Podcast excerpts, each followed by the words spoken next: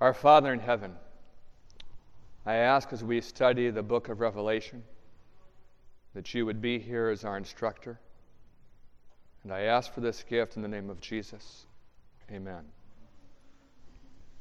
Turn with me in your Bibles to Revelation chapter 11. Has that been there long enough that I can erase it without doing damage? All right.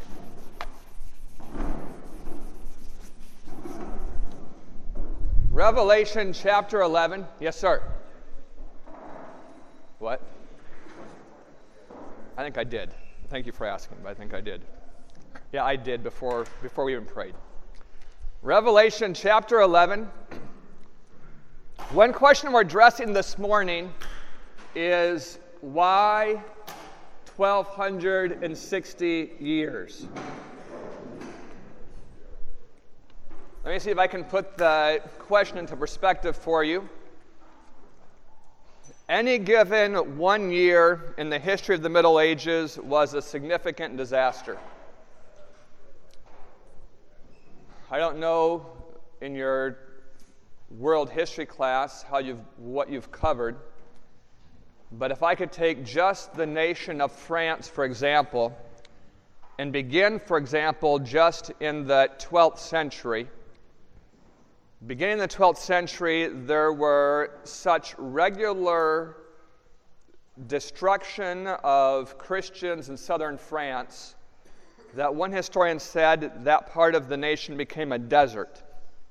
So that every year, Dominican friars would come into the land, seeking into hiding places, looking in bushes, looking in closets, trying to find the followers of the Albigensian heresy. That was done year after year for more than a century. Yes. The Albigensians were people like you that believed in the Bible and didn't believe in Catholicism. And to give you more than that would mean I wouldn't finish this lecture. But if you ask me later, I'll help you with that. In France, following that, and by the way, that persecution was ordered by a man who had the name of Innocent III, one of the most ironic names in all of history. He gave it to himself, which just reminds you of that passage in the Bible that says they justified themselves. And here was a man, Innocent III, who ordered these executions. During the 16th century in France, this is almost like a history lesson, but it's relevant to what you're studying right now. If you could compare, say, graphs that this is the picture of how well the reform is going in Germany, how well it's going in England, how well it's going in Switzerland, how well it's going in the Netherlands. This represents how well it appeared to be going in France. Why was it going like this in France? Because whenever people were accepting the gospel in France, they were being executed. And that was happening repetitively. In fact, the most famous reformers in France ended up fleeing, most of them to Switzerland, a few of them to Germany, and more than zero to England. So if you're looking at the success of the Reformation, for example, in the Great Controversy, if you read the chapter that, um, about France, you'll find most of the people there leaving France before you finish the chapter. But there's another way you can look at this graph that's just as accurate. If we talk about the number of people that died in Germany that were ready to go to heaven, the number of people that died in England that were ready to go to heaven, the number of people that died in Switzerland that were ready to go to heaven, the number of people that died in the Netherlands that were ready to go to heaven. And of course, all these graphs are guesses, right? But this is a, not just a random guess. The number of people that died in France that were ready to go to heaven exceeds all so that there's quite a difference between the apparent success of God's work in the Middle Ages and the real success. Do you understand what I'm saying with this graph? that this is real success, even if it doesn't show up very well in terms of the growth of the church. This is why the Bible says, for example, in Isaiah 9, speaking about Jesus, the mighty counselor, the, or the mighty God, the wonderful counselor, says, Of the increase of his government there shall be no end. Because his government is increasing, whether or not it appears to be doing anything like that on the earth. I'm making a circuitous route to explaining why 1260 years. And maybe you've already covered this interesting statement of Jesus. You can find it in Matthew 24 and Mark 13 and Luke 21, where he said, Except these days, referring to these days, except these should be shortened, there should no flesh be saved.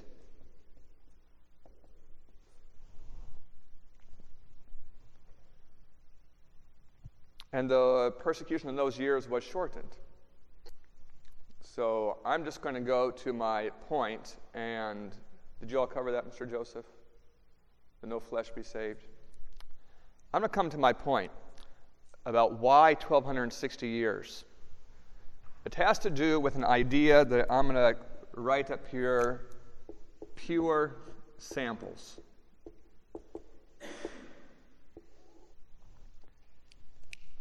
Yes, sir. So the uh, no flesh statement in the Bible wasn't talking about like the end days. No, I'm talking about 1260 years of papal uh, oppression. Yeah. Um, how can I illustrate this where you can see it? If you've taken chemistry, or even if you've just taken chemistry in elementary school and read about it or something, if you wanted to study, say, salt, and wanted to study, say, sugar, what would happen if you took a mixture of salt and sugar and tried to study it? You know, it'd be very hard to learn about either salt or sugar from a mixture of salt and sugar. There's something about when you mix elements up that it, unless you can unmix them, it's hard to differentiate what are the characteristics of the salt and what are the characteristics of the sugar. In other words, if you didn't know ahead, of, anyway, you understand the illustration, I'll just go on. It is difficult for men and for angels to evaluate the effects of righteousness on a nation and the effects of sin on a nation. It's very complex because there are sinners and righteous people mixed up together all around this world. It was so hard for Willie Miller, for example. Maybe you've read this in the Great Controversy, the chapter of the American Reformer, that when he was just a little older than you, he became a deist. He stopped believing that God had personal interaction with people on earth. What led him that direction? One thing that led him that way was that the deists in his town were some of the most upright and noble citizens. They were men of culture and integrity, men who cared for their families and took good care. What William Miller couldn't distinguish is that these men had been taught these values when they were young by men who were thoroughly Christian. And that's just an illustration of what's real. That is, where Christianity, real Christianity, is mixed with anything else, it's like a leaven in the lump, and it can leaven the whole lump. So that here is Satan ruling this world, but this world has not really given a good picture very often of what it would be like under Satan's rule. Let me try to say that again. Satan is ruling this world.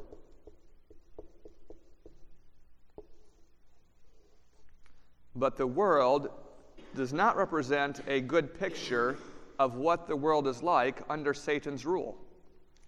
Because here and there in the world, there are pieces of God's kingdom. What did you say? My kingdom is within you. And do we make a difference in the world? We make such a difference in the world that if there had been 10 true Christians in Sodom, it would not have been destroyed by fire. I think it was even five. Yeah, go ahead, Mr.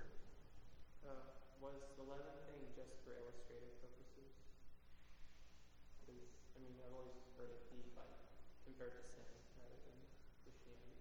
Um, it's used both. Paul compares it to sin, and Jesus compares it to Christianity. If you want a reference for that, that's in Mark 13. You know, just because you're the kind of person who will look it up, I'm going to give you a verse number. Why don't you all turn your Bibles for a minute to Mark 13, and we'll look at it together. Mark 13, and we're looking. Just give me a moment.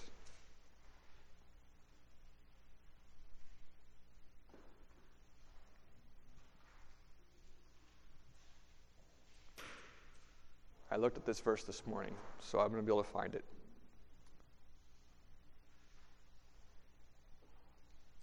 It's Luke 13. Luke chapter 13.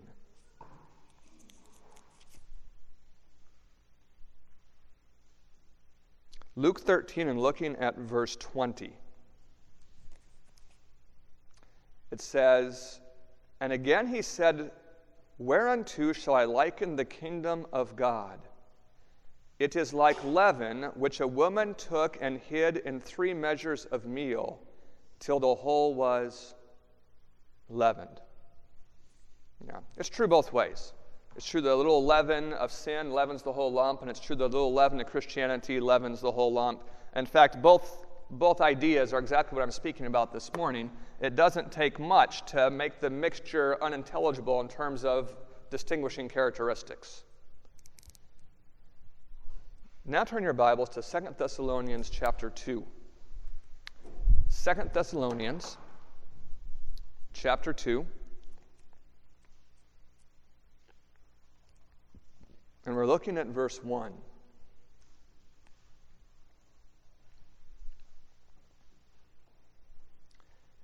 Now we beseech you, brethren, by the coming of our Lord Jesus Christ, and by our gathering together unto him, that you be not soon shaken in mind, or be troubled, neither by spirit, nor by word, nor by letter as from us, as that the day of Christ is at hand. Let no man deceive you by any means, for that day shall not come, listen, except there come a falling away first and that man of sin be revealed, the son of perdition. If I could say those few verses in my own words, Christ's coming is not even close until the man of sin has been revealed. Until the man of sin has been shown, Christ's coming is not close, and it's not time to be thinking particularly about getting ready for his coming. It's not near. But in Paul's day, the man of sin was already active. He talked about that in Acts 20. He talked about this great falling away, and he talked about how already, even among yourselves, there are people like this. The 1260 years are the period of time that it took for Satan's plan of operation in this world to be revealed here is what God allowed to happen. If I could draw a graph just to give you a picture. If this represents all of Europe, this represents France in particular.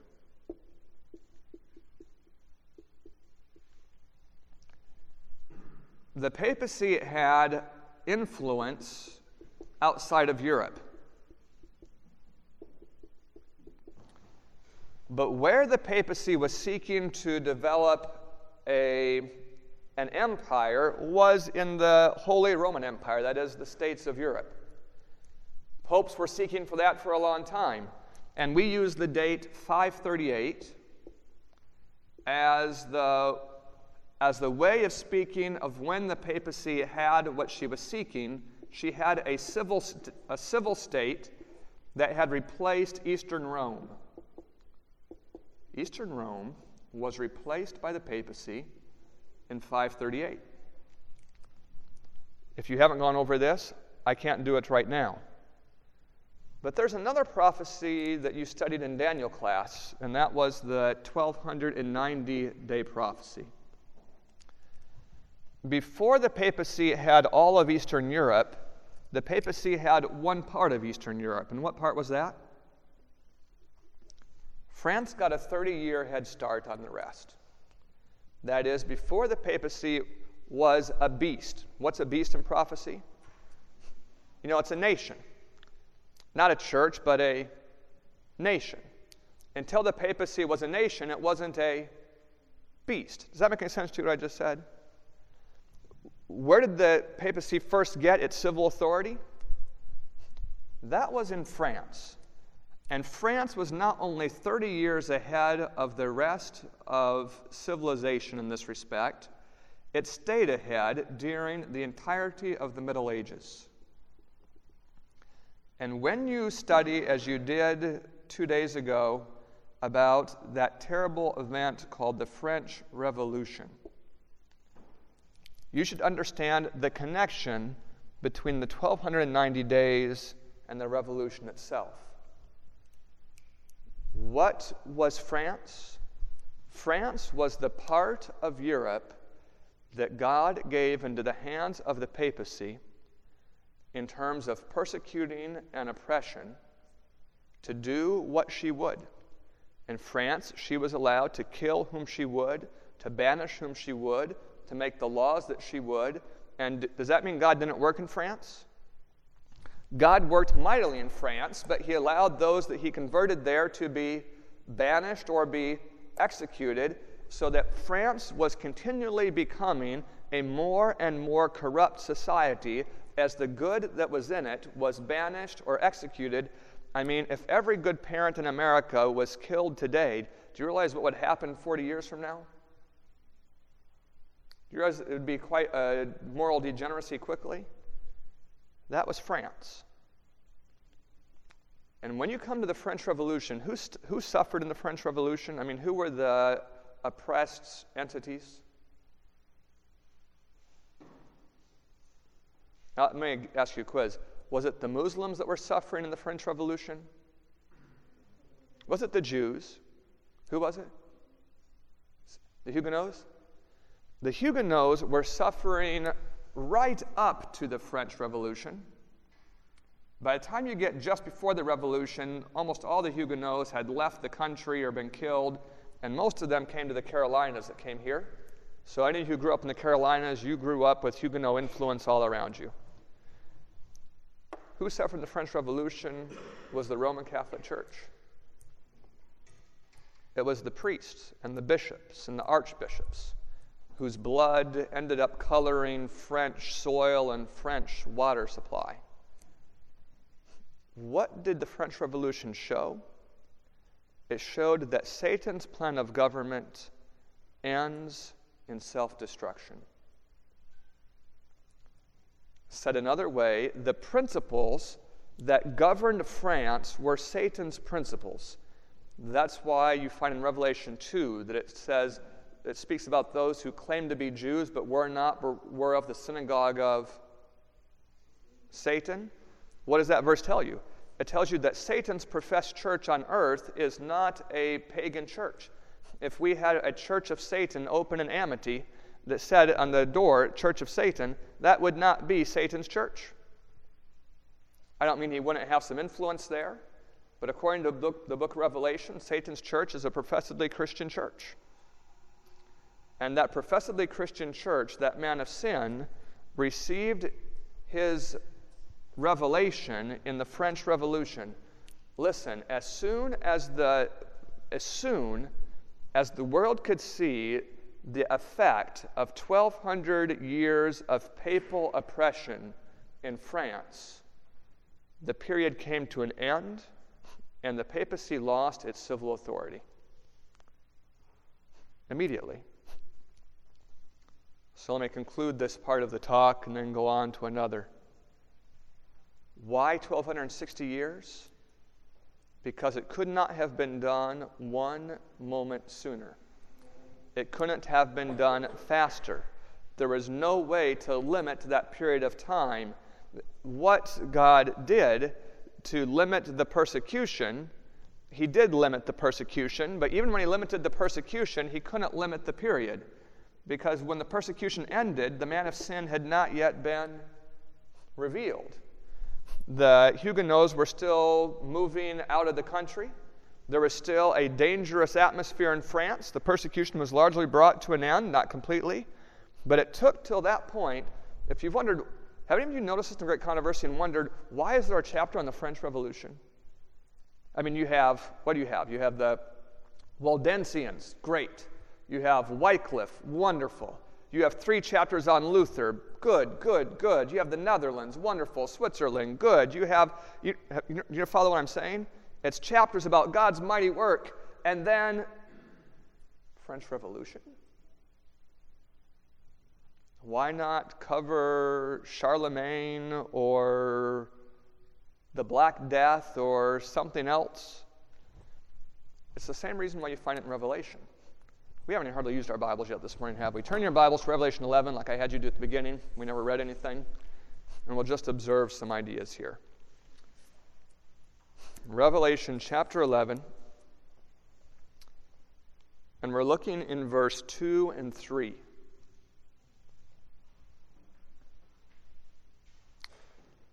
Revelation 11, verse 2. It says, But the court which is without the temple leave out, and measure it not. For it is given unto the Gentiles, and the holy city shall they tread under foot forty and two months. So that was the object of my lecture about a week ago. Now notice verse 3. And I will give power unto my two witnesses, and they shall prophesy a thousand two hundred and threescore days, clothed in sackcloth. This is like a side point, but if you've ever wondered why, why this period is described three different ways 1260, 42 months, and three and a half years, I'll just give you uh, one suggested reason. Those three different ways of describing it settle for us the length of a prophetic year and the length of a prophetic month. Did that make sense to you what I just said? that by comparing 3.5 and 42 and 1260, we can know just mathematically that a prophetic month is 30 days and a prophetic year is 360. And isn't that helpful to save us all kinds of confusion? But in verse 2 and 3, you have this period mentioned twice just before the description of the French Revolution. We studied here some time ago about Joseph's dreams. Do you remember how Joseph's dreams came in pairs? or the dreams he interpreted came in pairs. They were given twice to show that they were certainly going to happen. They had different figures because they were, there were different points being emphasized. Revelation 11 shows that the 1260 year period is intimately connected with the French Revolution and that this period was certainly going to be this long, and that it would be related to the treading down of God's professed church and related to the oppression of the preaching of God's word. I think Mr. Clark has studied with you. Would you give me a verse number? Has he been going verse through verse? Is that how he's doing it? So, what verse did he end on? Somewhere around verse 12?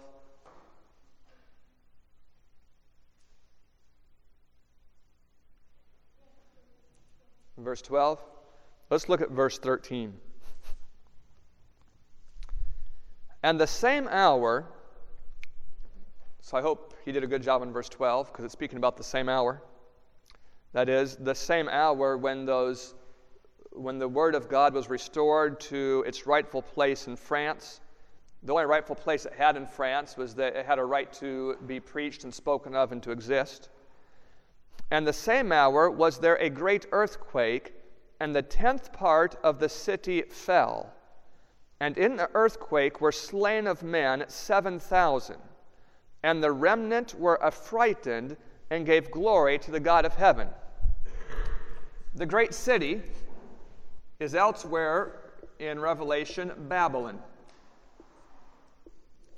The picture of Babylon elsewhere is a woman riding on a beast that has ten horns. Those ten horns represent the ten various powers of Europe. And now we find an earthquake, and how much of the city falls? Well, that's easy to interpret now, isn't it? Which tenth fell?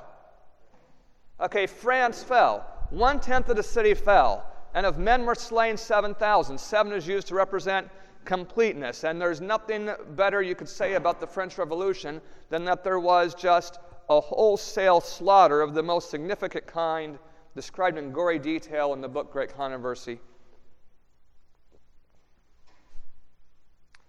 Verse 14 The second woe is past, and behold, the third woe comes quickly. Now, this harks back a long ways. I mean, we haven't heard about woes since we were in chapter 8.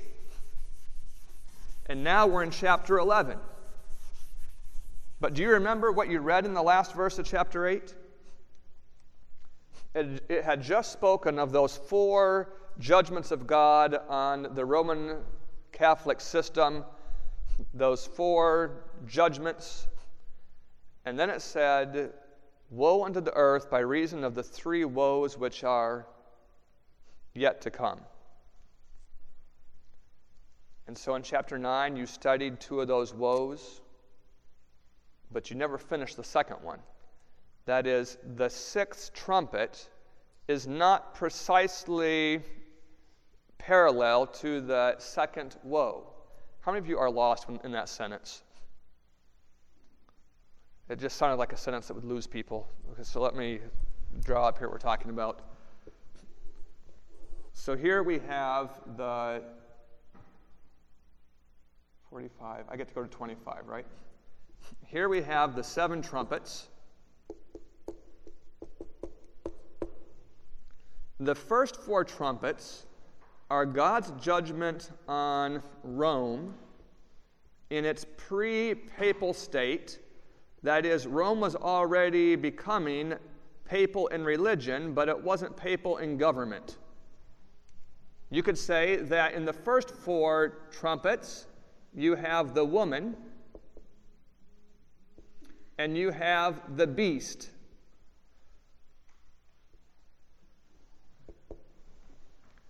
In the next three trumpets, you have the woman on top of the beast. Excuse my artistic inability. All right. But do you understand the basic idea I'm communicating? So, in the first four trumpets, God is judging Rome, where the Catholic Church is operating. In the next three trumpets, he's judging Rome, which has become the Catholic system. And in the end of Revelation 8, we were told that these three trumpets are called woes. That is, compared to these, they're much worse. And now we find out that while the fifth woe, which lasted until the fall of Constantinople, the fifth woe represented the fall of Eastern Rome. That's right. When Constantinople fell, the fifth woe was over. What took over Eastern Rome? What, re, what overcame Eastern Rome? What? The Muslims. The Muslims overcame Eastern Rome and obliterated it, and that was Hopefully, you learned that in Revelation 9. In Revelation 6, as this woe begins, the Muslims are still active, but they're very active here against the papacy. And the Muslims finish their activity against the papacy in Revelation chapter 9. But are we done with the second woe?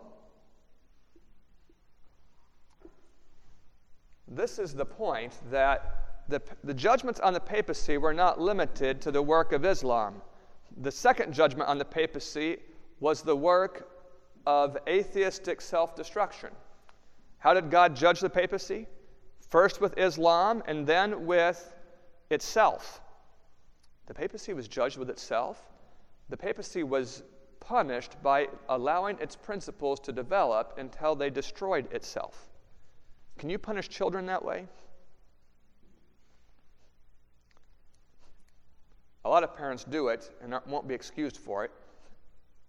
I mean, they let the children go without being punished.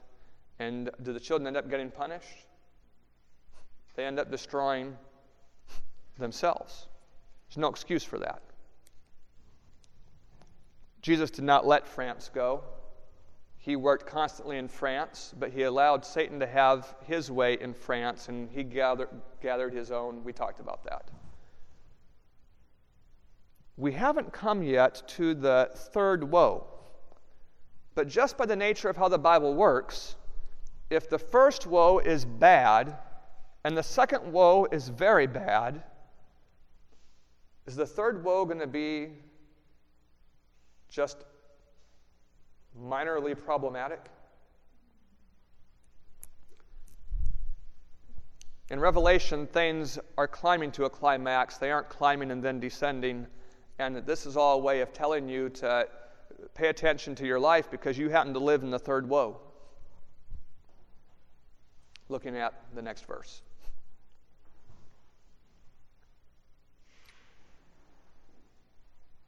The second woe is past, and behold, the third woe comes quickly.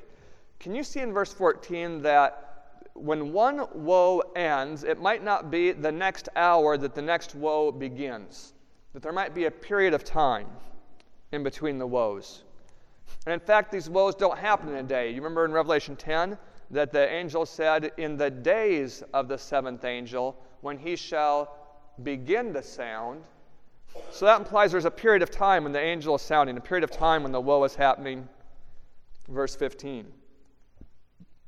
And the seventh angel sounded, and there were great voices in heaven saying, the kingdoms of this world are become the kingdoms of our Lord and of his Christ, and he shall reign forever and ever. Now, please notice a contrast between verse 15 and verse 18. In verse 15, in heaven, they're saying the kingdoms belong to Jesus. But in verse 18, it says, And the nations were angry, and thy wrath is come, and the time of the dead that they should be judged, I'm going to summarize this idea by saying that if this is heaven and this is earth, in heaven you hear voices that say, the kingdoms belong to Jesus.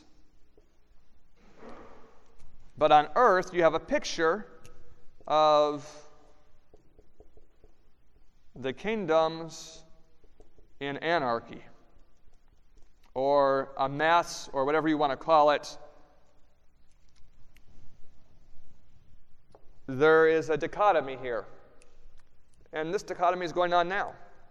In heaven, angels are saying that the kingdoms of this world are become the kingdoms of Jesus.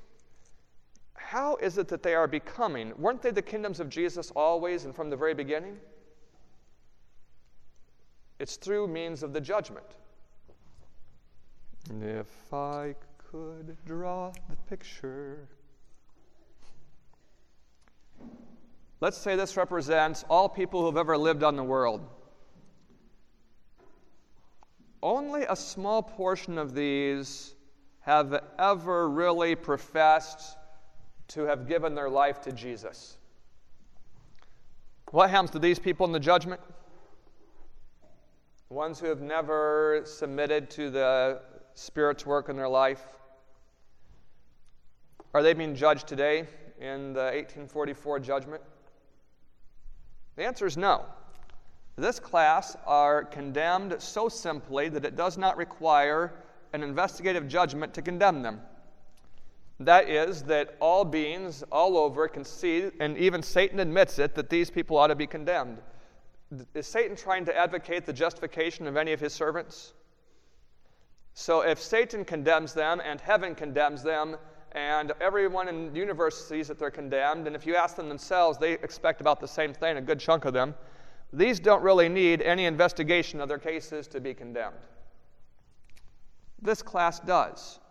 And as this class is being judged, the ones who are judged faithful, their sins are blotted out and they are joined to the kingdom of heaven. That's what the judgment is about. The judgment is an admission process into the kingdom of glory. And as names are retained in the book of life and their sins are blotted out, that name is now part of God's kingdom of glory. The kingdoms of this world that are going to exist longer than a short time are becoming the kingdoms of our Lord and of his Christ. But what about the class who say, We will not have this man to reign over us? Do you remember that from the parable? So, what does the, what does the king do with the class that say, We will not have this man to reign over us? He sends his armies and burns up their city. I'm just quoting from the parable. He burns up their city. But we've been talking about a city. One tenth of it fell in the French Revolution. The other nine tenths are going to fall in the near future. And the kingdoms of this world will have been made up in the judgment, and we'll study more about that in the future. Let's kneel for a closing prayer. Our Father in heaven, I want to thank you for how you are bringing this world to as speedy a close as it can be brought. And I ask for each of us here that you would teach us, that you would prepare us to be part of those kingdoms that do become your own. And I ask for this gift in the name of Jesus. Amen.